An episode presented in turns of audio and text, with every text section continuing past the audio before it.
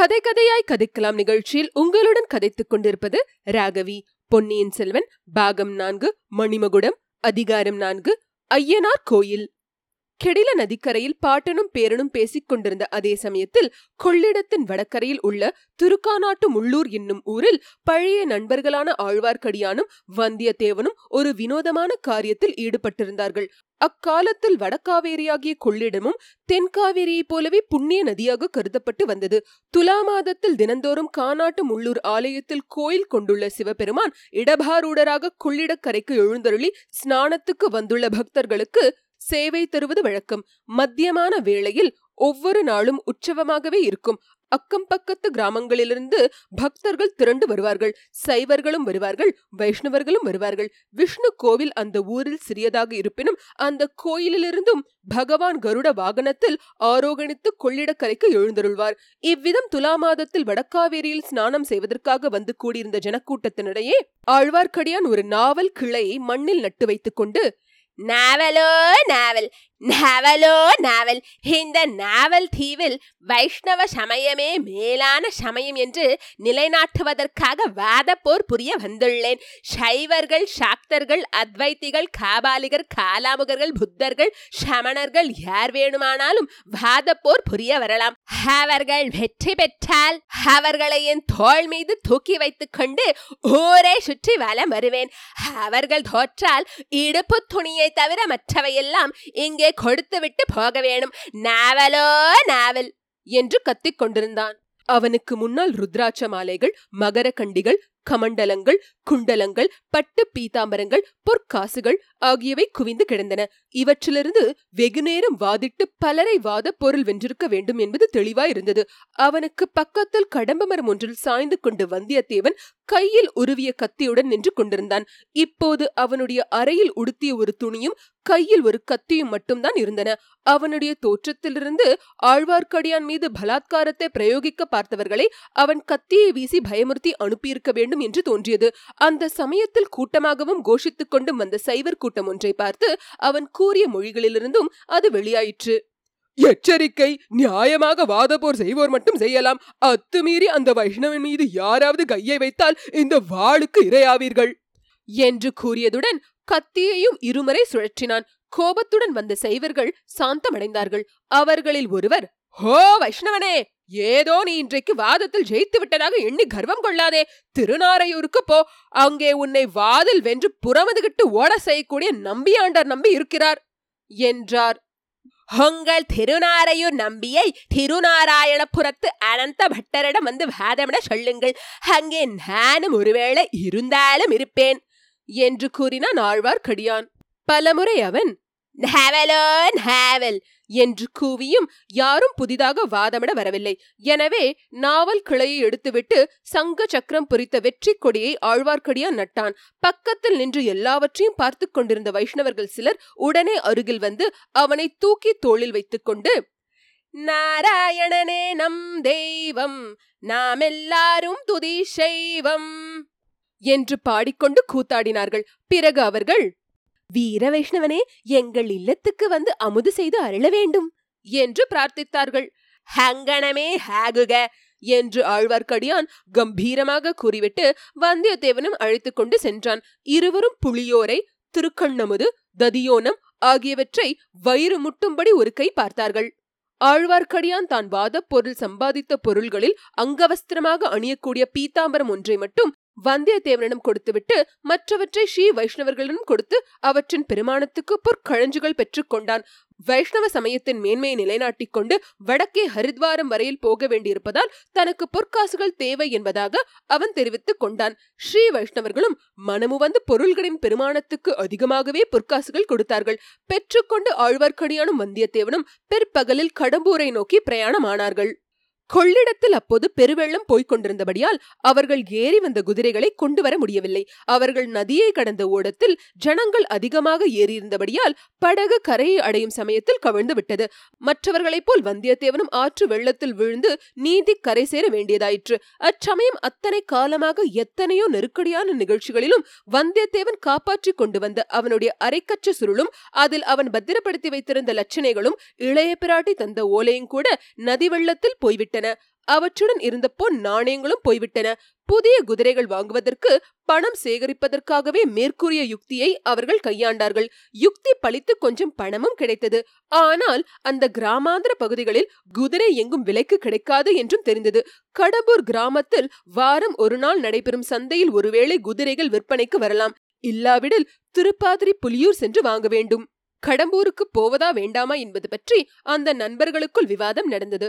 அதில் உள்ள சாதக பாதகங்களை பற்றி விவாதித்தார்கள். கடம்பூரில் ஆதித்த கரிகாலரின் வருகையை பற்றி ஏதேனும் செய்தி கிடைத்தாலும் கிடைக்கலாம். காஞ்சியிலிருந்து புறப்பட்டு விட்டாரா, எந்த வழியாக வருகிறார் என்று ஏதேனும் தகவல் தெரிந்தால் நல்லது அல்லவா? ஆனால் கடம்பூரில் தெரிந்தவர்களின் கண்ணில் படக்கூடாது. கந்தன்மாரனை சந்திக்க நேர்ந்துவிட்டால் ஆபத்தாய் போய்விடலாம். ஒருவேளை பழுவேட்டரையரின் பரிவாரங்கள் இதற்குள் வந்திருந்தாலும் அதுவும் தொல்லைதான். வைஷ்ணவனே, உனக்குத்தான் இரவில் சுவர் ஏறி குதிக்க தெரியுமே. சம்புவரையர் குதிரை லாயத்திலிருந்து 2 குதிரைகளை கொண்டு வந்து விடலாமே என்றான் வந்தியத்தேவன். நான் சுவர் ஏறி குதிப்பேன், ஆனால் குதிரைகளுக்கு சுவர் ஏறி குதிக்க தெரிய வேண்டாமா என்றான் வைஷ்ணவன். பழுவூர் பரிவாரங்கள் அங்கே வந்திருந்தால் 2 குதிரைகளை அடித்துக் கொண்டு போகலாம். அவர்கள் முன்னொரு சமயம் கடம்பூரில் என்னுடைய குதிரையை விரட்டி அடித்தார்கள் அல்லவா, அதற்கு பழிக்கு பழி வாங்க வேண்டும் என்றான் வானர்குல வீரன். சில மாதங்களுக்கு முன்பு கடம்பூரில் அவர்கள் சந்தித்தது பற்றியும் அன்று இரவு நடந்த அபூர்வ சம்பவங்களை பற்றியும் வழிநடுக பேசிக்கொண்டு வந்தார்கள். இருவரும் சூரியன் அஸ்தமிக்கும் சமயத்துக்கு கடம்பூரை அடைந்தார்கள். கடம்பூர் அவர்கள் எதிர்பார்த்தது போல் அமர்க்களப்பட்டுக் கொண்டுதான் இருந்தது. அரண்மனையும் கோட்டை வாசலும் கொடிகளாலும் தோரணங்களாலும் தொங்கல் மாலைகளாலும் அலங்கரிக்கப்பட்டு விளங்கின. கோட்டை வாசலிலும் சரி, மதில் சுவரை சுற்றியும் சரி, முன்னைவிட காவல் பலமாக இருந்தது. பட்டத்து இளவரசர் ஆதித்த கரிகாலர் வருகிறார் என்றால் கேட்க வேண்டுமா? அதே சமயத்தில் தனாதிகாரி பெரிய பழுவேட்டரையரும் ராணியுடன் வரப்போகிறார். 2 பேருடைய பரிவாரங்களும் வருகிறார்கள். சில நாளைக்கு ஊர் தடபடல் பட்டுக்கொண்டுதான் இருக்கும். இதையெல்லாம் பற்றி கடம்பூர் கடை தெருவில் ஜனங்கள் பேசிக் கொண்டிருந்ததை இரு நண்பர்களும் கேட்டார்கள். ஜனங்கள் பேச்சிலிருந்து இருசாராரும் இன்னும் வந்து சேரவில்லை என்று தெரிந்தது. சம்புவரையர் மகன் கந்தன்மாறன் ஆதித்த கரிகாலரை அழைத்து வர காஞ்சிக்கே புறப்பட்டு போயிருக்கிறான் என்று தெரிந்தது. இந்த பரபரப்பான பேச்சுகளுக்கிடையில் சிலர் கடல் கொண்டுவிட்ட இளவரசன் அருள்மொழிவர்மனை பற்றியும் மெல்லிய குரலில் பேசினார்கள். அவ்வளவு பெரிய துக்க சம்பவம் நடந்திருக்கும் போது இங்கே விருந்துகளுக்கும் களியாட்டங்களுக்கும் ஏற்பாடு நடந்து வருவது பலருக்கும் பிடிக்கவில்லை என்பதும் ஜாடை மாடையாக அவர்கள் பேசிக் கொண்டதிலிருந்து தெரிந்தது. ஆழ்வார்க்கடியானும் வந்தியத்தேவனும் இந்த பேச்சுக்களையெல்லாம் காது கொடுத்து கேளாதவர்கள் போல் கேட்டுக்கொண்டு ஊரை தாண்டி போனார்கள். ஊருக்குள் எங்கேயும் இரவு தங்க அவர்கள் விரும்பவில்லை. ஊருக்கு அப்பால் சமீபத்தில் எங்கேயாவது பாழடைந்த மண்டபம் அல்லது சத்திரம் சாவடி இல்லாமலா போகும்? அப்படி இல்லாவிட்டால் இரவு வீரநாராயணபுரத்துக்கு போய் தங்கிவிடுவது நல்லது. அங்கேயுள்ள பெரிய பெருமாள் கோயிலின் 100 மண்டபத்தில் நிம்மதியாக படுத்து உறங்கலாம். முதல் நாள் இரவு நிகழ்ச்சிகளுக்கு பிறகு ஓர் இரவு நல்ல தூக்கம் அவர்களுக்கு அவசியமாய் இருந்தது. கடம்பூரை தாண்டி சாலையோடு சிறிது தூரம் சென்றதும் அடர்த்தியான மூங்கில் காடு ஒன்றும் அதற்குள் ஐயனார் கோயில் ஒன்றும் தெரிந்தன. வைஷ்ணவரே, இனிமேல் என்னால் நடக்க முடியாது. இரவு இந்த கோயிலில் படுத்திருக்கலாம். யார் கண்ணிலும் படாமல் இருப்பதற்கு இது நல்ல இடம் என்றான் வந்தியத்தேவன். ஹப்பனே, நீ சொல்லுவது தவறே. இம்மாதிரி இடங்களுக்கு நம்மை போல் இன்னும் யாராவது வந்து சேரமாட்டார்கள் என்பது என்ன நிச்சயம் என்றான் ஆழ்வார்க்கடியான். அப்படி வருகிறவர்கள் குதிரைகளுடன் வந்தவர்களானால் ரொம்ப நல்லது என்றான் வந்தியத்தேவன். இந்த முகங்கள் காட்டுக்குள் எந்த குதிரையும் நுழைய முடியாது. மனிதர்கள் நுழைந்து செல்வதே கடினமான காரியமாயிற்றே. எங்கேயாவது ஒற்றையடிவாதி ஒன்று இல்லாமற் போகாது. கோயில் பூசாரி வரக்கூடிய வழியேனும் இருந்துதானே ஆக வேண்டும். இருவரும் அடர்த்தியாக மண்டிக் கிடந்த மூங்கில் புதர்களை சுற்றி சுற்றி வந்து கடைசியாக குறுகலான ஒற்றையடி பாதை ஒன்றை கண்டுபிடித்தார்கள். அதன் வழியாக உடம்பில் முட்கள் கீறாமல் நடந்து போவது மிகவும் பிரயாசையாக இருந்தது. இவ்விதம் சிறிது தூரம் சென்ற பிறகு கொஞ்சம் இடைவேளை காணப்பட்டது. அதில் சிறிய ஐயனார் கோயில் இருந்தது. கோயிலுக்கு எதிரே பலிபீடமும் அதையொட்டி மண்ணினால் செய்து சுடப்பட்ட யானைகளும் குதிரைகளும் வரிசையாக வைக்கப்பட்டிருந்தன. ஐயனாருக்கு வேண்டுதல் செய்து கொள்ளும் பக்தர்கள் இவ்வித மண்ணினால் செய்த குதிரைகளும் யானைகளும் கொண்டு வந்து வைப்பது வழக்கம். அவற்றை பார்த்து வந்தியத்தேவன், குதிரைகளை பற்றி இவ்வளவு கவலைப்படுகிறோமே, ஐயனாரை கேட்டு 2 குதிரைகள் வாங்கிக் கொள்ளலாமே என்றான். மண் குதிரையை நம்பி ஆற்றில் இறங்கக்கூடாது என்று பழமொழி தெரியாதா என்றான் ஆழ்வார்க்கடியான். வைஷ்ணவனே, எங்கள் ஐயனார் மிகவும் சக்தி வாய்ந்த தெய்வம். கேட்ட வரத்தை உடனே கொடுக்கக்கூடியவர். உங்கள் விஷ்ணுவை போல் பக்தர்களை தவிக்க விட்டு பட்ட பகலில் படுத்து தூங்கக்கூடியவர் அல்லர் என்றான் வந்தியத்தேவன். அப்படியானால் இந்த மண் குதிரைகளுக்கு உயிர் கொடுத்தாலும் கொடுப்பார் என்று சொல். ரொம்ப நல்லதாய் போயிற்று, பணம் மிச்சம். உண்மையான பக்தி இருந்தால் மண் குதிரைகளும் உயிர் பெறும். பார்க்க போனால் நம்முடைய உடம்புகள் மட்டும் என்ன, பிரம்மதேவன் மண்ணினால் செய்து உயிர் கொடுத்ததுதானே. நன்கு சொன்னாய் தம்பி. இந்த உடம்பு மண்ணினால் செய்த உடம்பு என்பதை மறந்து விடுகிறோம். அதை அடிக்கடி ஞாபகப்படுத்திக் கொள்வதற்காக திருமண்ணை குழைத்து நெற்றியிலும் உடம்பிலும் இட்டுக் கொள்ளும்படி வைஷ்ணவ ஆச்சாரிய புருஷர்கள் கட்டளை இட்டிருக்கிறார்கள். வந்தியத்தேவன் என்று சொல்லி ஆழ்வார்க்கடியானுடைய கையை பிடித்துக்கொண்டு இன்னொரு கையினால் எதிரே சுட்டி காட்டினான். சூரியன் அஸ்தமித்து சிறிது நேரம் ஆகிவிட்டது. நாலாபுரமும் இருண்ட மூங்கில் தோப்புக்குள் சூழ்ந்திருந்த அச்சிறிய இடைவெளியில் மிக மங்கலாக தெரிந்த வெளிச்சத்தில் ஐயனாருடைய வாகனங்கள் உயிர் பெற்று அசைவதாக தோன்றின. ஒரு யானையும் ஒரு குதிரையும் இடம்பெயர்ந்து நகர்ந்தன. கண்ணால் கண்ட இந்த அற்புதத்தை நம்புவதா இல்லையா என்று தெரியாமல் வந்தியத்தேவன் சிறிது நேரம் திகைத்து நின்றான். ஆனால் ஐயனாருடைய அற்புத சக்தியை ஆழ்வார் கடியானுக்கு உடனே உணர்த்திவிடக்கூடிய சந்தர்ப்பத்தை இழக்கவும் அவனுக்கு மனம் வரவில்லை. வைஷ்ணவரே, பார்த்தீரா என்று அவன் சொல்வதற்குள் ஆழ்வார்க்கடியான் அவனுடைய கையை இறுக்கி பிடித்து உதட்டில் விரல் வைத்து சமிங்கை காட்டி பேச்சை நிறுத்தினான். பின்னர் இறுகி பிடித்த கையினால் வந்தியத்தேவனை பற்றியவாறு அவனை இழுத்துக்கொண்டு அந்த மூங்கில் புதருக்கு பின்னால் சென்று நன்றாக மறைந்து நின்றான். குதிரையும் யானையும் அசைந்து சிறிது விலகி கொடுத்தது அல்லவா? அப்படி விலகி கொடுத்த இடைவேளை ஏற்பட்ட இடத்தில் ஒரு மனிதனுடைய தலை மட்டும் தெரிந்தது. அந்த தலை அப்பாலும் இப்பாலும் திரும்பி நாலாபுரமும் பார்த்தது. ஐயனாருடைய பலிபீடத்துக்கு பக்கத்தில் இம்மாதிரி ஒரு தலை மட்டும் தோன்றி நாலாபுரமும் சுழன்று விழித்த காட்சி மிக பயங்கரமா இருந்தது. எவ்வளவோ பயங்கரங்களை பார்த்திருந்த வந்தியத்தேவனுடைய மெய் சிலிர்த்தது. ஆனால் தன்னை பிடித்திருந்த ஆழ்வார்க்கடியான் கை சிறிதும் நடுக்குமுறாமலும் தளராமலும் இருந்ததை அறிந்து வந்தியத்தேவன் நெஞ்சுறுதி கொண்டான். இவர்கள் பார்த்து கொண்டிருந்த போதே அந்த தலை எழும்பி மேலே வந்தது. ஒரு மனிதனுடைய மார்பு வரையில் தெரிந்தது. பிறகு அம்மனிதன் முழுமையான உருவத்துடன் கிளம்பி மேலே வந்தான். அம்மனிதன் வெளிவந்த இடத்தில் ஒரு சிறிய பிளவு, கரிய இருள் சூழ்ந்த பாதாள பிழித்துவாரத்தை போல் பயங்கரமாக வாயை திறந்து கொண்டிருந்தது. சற்று உற்று பார்த்த பின்னர் அந்த மனிதன் யார் என்பதும் அவர்களுக்கு தெரிந்துவிட்டது. கடம்பூர் மாளிகையில் பணியாளனாக இருந்து கொண்டே ரவிதாசனுடைய சதி கும்பலிலும் சேர்ந்திருந்த இடும்பன்காரிதான் அவன். இதை இருவரும் ஏக காலத்தில் அறிந்து கொண்டதும் ஒருவரை ஒருவர் பார்த்து தங்கள் வியப்பை சமிங்கையினாலேயே தெரிவித்துக் கொண்டார்கள். இடும்பன்காரி திறந்திருந்த துவாரத்தை அப்படியே விட்டுவிட்டு மறுபடியும் ஒரு தடவை சுற்றுமுற்றும் பார்த்துவிட்டு ஐயனார் கோயிலை நோக்கி நடந்தான். கோவில் கதவை திறந்து கொண்டு உள்ளே போனான். சிறிது நேரத்துக்கெல்லாம் கோயிலுக்குள்ளே இருந்து மினுக் மினுக் என்று வெளிச்சம் தெரிந்தது. கோயிலுக்குள் விளக்கேற்றப்பட்டிருக்கிறது என்பதை அறிந்து கொண்டார்கள். தம்பி, இதை பற்றி என்ன நினைக்கிறாய் என்று முணுமுணுக்கும் குரலில் அடியான் கேட்டான். ஐயனார் சக்தியுள்ள தெய்வம் என்று நினைக்கிறேன். குதிரைக்கு உயிர் வந்ததை பார்க்கவில்லையா என்றான் வந்தியத்தேவன். அது சரி, இப்போது வந்தானே, அவனை பற்றி என்ன நினைக்கிறாய்?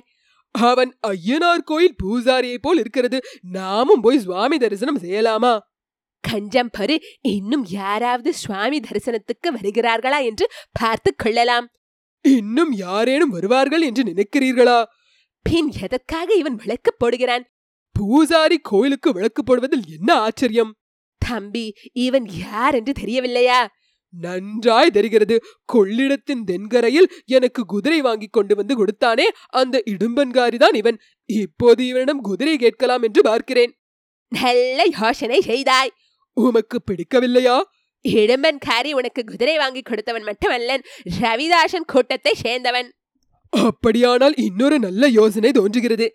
என்ன என்ன? இடும்பன்காரி ஐயனார் கைங்கரியத்தில் ஈடுபட்டிருக்கும் போது அவன் எங்கிருந்து வந்து உழைத்தான் என்பதை பார்த்து தெரிந்து கொண்டு வரலாம் என்று எண்ணுகிறேன். அது எப்படி முடியும்? அவன் வெளியே வந்த துவாரத்தில் நான் உள்ளே போக முடியாதா? முடியலாம், ஆனால் அதில் உள்ள அபாயங்கள். அபாயம் இல்லாத காரியம் எது? அப்புறம் உன்னிஷ்டம். வைஷ்ணவரே, நீங்கள் இங்கேயே இருந்து என்ன நடக்கிறது என்று பார்த்து கொண்டிருங்கள். அதற்கென்ன கஷ்டம், நான் இருந்து பார்த்து கொண்டிருக்கிறேன். சுரங்க வழி எங்கே போகும் என்று உனக்கு ஏதாவது தோன்றுகிறதா? தோன்றுகிறது சுவாமி, தோன்றுகிறது. அது சரிதானா என்று தெரிந்து கொள்ள விரும்புகிறேன். அதை நீ எதற்காக தெரிந்து கொள்ள வேண்டும்? ஏதேனும் ஒரு சமயத்தில் உபயோகப்படலாம். யார் கண்டது? அச்சமயம் சற்று தூரத்தில் வேறு பேச்சு குரல்கள் கேட்டன. தாமதிப்பதற்கு நேரமில்லை. வைஷ்ணவரே, நான் திரும்பி வருகிற வரையில் இங்கேயே இருப்பீரல்லவா? அல்லது சுக்ரீவன் வாலிக்கு செய்தது போல் செய்து விடுவீரா? உயிர் உள்ள வரையில் இங்கேயே இருப்பேன். ஆனால் நீ திரும்பி வருவது என்ன நிச்சயம்? உயிர் இருந்தால் நானும் திரும்பி வருவேன். இவ்விதம் சொல்லிக்கொண்டே வந்தியத்தேவன் நாலே பாய்ச்சலில் துவாரம் தெரிந்த இடத்தை நோக்கி ஓடினான். அதற்குள் இறங்கினான். மறுகணமே இந்த இருண்ட பள்ளத்தில் மறைந்தான். பில துவாரம் அவனை அப்படியே விழுங்கிவிட்டதாக தோன்றியது. கோயிலுக்குள் சென்றிருந்த இடும்பன்காரி வெளியே வந்து சுற்றுமுற்றும் பார்த்தான். திறந்திருந்த துவாரம் கண்ணில் பட்டது. உடனே அவ்விடம் சென்று பலிபீடத்துக்கு பக்கத்தில் நாட்டப்பட்டிருந்த சூலாயுதத்தை சுழற்சி திருகினான். இடம்பெயர்ந்து அகன்றிருந்த யானையும் குதிரையும் மறுபடியும் நெருங்கி வந்தன. துவாரம் அடைப்பட்டு இருந்த இடம் தெரியாமல் மறைந்துவிட்டது. இந்த காரியத்தை செய்துவிட்டு இடும்பன்காரி மறுபடியும் வாசற்படி அண்டை வந்தான். அதே சமயத்தில் ரவிதாசன், சோம்பன் சாம்பவன் முதலியவர்களும் வேறு திசையிலிருந்து வந்து சேர்ந்தார்கள். ஆழ்வார்க்கடியான் மூங்கில் காட்டுக்கு பின்னால் இன்னும் நன்றாக மறைந்து கொண்டான். கோயில் வாசற்படி மேல் ரவிதாசன் உட்கார்ந்து கொண்டான். மற்றவர்கள் அவன் எதிரே தரையில் அமர்ந்தார்கள். தோழர்களே, நாம் கை கொண்ட விரதம் நிறைவேறும் சமயம் நெருங்கிவிட்டது என்றான் ரவிதாசன். இவ்வாறுதான் 6 மாதமாக நெருங்கிவிட்டது என்று சொல்லிக் கொண்டிருக்கிறோம் என்றான் ஒருவன். ஹாம், அதில் ஒன்றுமில்லை. 6 மாதமாகவே அந்த நாள் நெருங்கி வந்து கொண்டிருந்தது. விரல் விட்டு எண்ணக்கூடிய நாள் கணக்கில் நெருங்கிவிட்டது. ஆதித்த கரிகாலன் காஞ்சியை விட்டு கிளம்பிவிட்டான் என்று செய்தி வந்திருக்கிறது. திருக்கோவலூர் கிழவன் அவனை தடுத்து நிறுத்த செய்த பிரயத்தனம் பலிக்கவில்லையாம். வழியில் வேறு யாராவது தடுத்து நிறுத்த மாட்டார்கள் என்பது என்ன நிச்சயம்? ஆதித்த கரிகாலன் முன்வைத்த காலை பின் வைக்கிறவன் அல்லன். இனி யார் தடுத்தாலும் கேட்க மாட்டான். அவனுடைய சகோதரி சொல்லி அனுப்பிய செய்தி போய் சேர்ந்தால் அது எப்படி போய் சேர முடியும்? செய்தி கொண்டு போன வாலிபனைத்தான் காட்டில் கட்டி போட்டு விட்டு வந்தோமே. அழகுதான். அவனை இன்று காலையில் கொள்ளிடத்தின் வடக்கரையில் பார்த்தேன். அவனோடு நமது இன்னொரு பகைவனும் சேர்ந்திருக்கிறான். அது யார்? போலி வைஷ்ணவ வேஷதாரி. அப்படியானால் நாம் ஜாக்கிரதையாக இருக்க வேண்டியதுதான். அவர்கள் ஆதித்த கரிகாலனை சந்திக்காமல் தடுக்க பார்க்க வேண்டும். தும்பை விட்டு வாலை பிடிக்கிற கதையாக இருக்கிறது. கையில் அகப்பட்டவனை அங்கே ஒரு வழியாக தீர்த்திருக்கலாம். ராணி எதற்காக அவனை உயிரோடு விட சொன்னாள் என்று தெரியவில்லை. தோழர்களே, எனக்கும் அது அப்போது புரியாமல் தான் இருந்தது. அப்புறம் தெரிந்து கொண்டேன். ராணி என்னையும் மிஞ்சிவிட்டாள் என்பதை ஒத்துக்கொள்கிறேன். மிக முக்கியமான ஒரு நோக்கத்துடன் தான் வந்தியத்தேவனை உயிரோடு விட சொன்னாள் ராணி. அதை நீங்கள் இப்போது தெரிந்து கொள்ள வேண்டிய அவசியமில்லை. வந்தியத்தேவனை பற்றிய கவலை வேண்டாம். ஆனால் அந்த வைஷ்ணவனை கண்டால் சிறிதும் தயங்காமல் உயிரை வாங்கிவிட்டு மறுகாரியம் பாருங்கள் என்றான் ரவிதாசன். இத்துடன் அதிகாரம் 4 முற்றிற்று.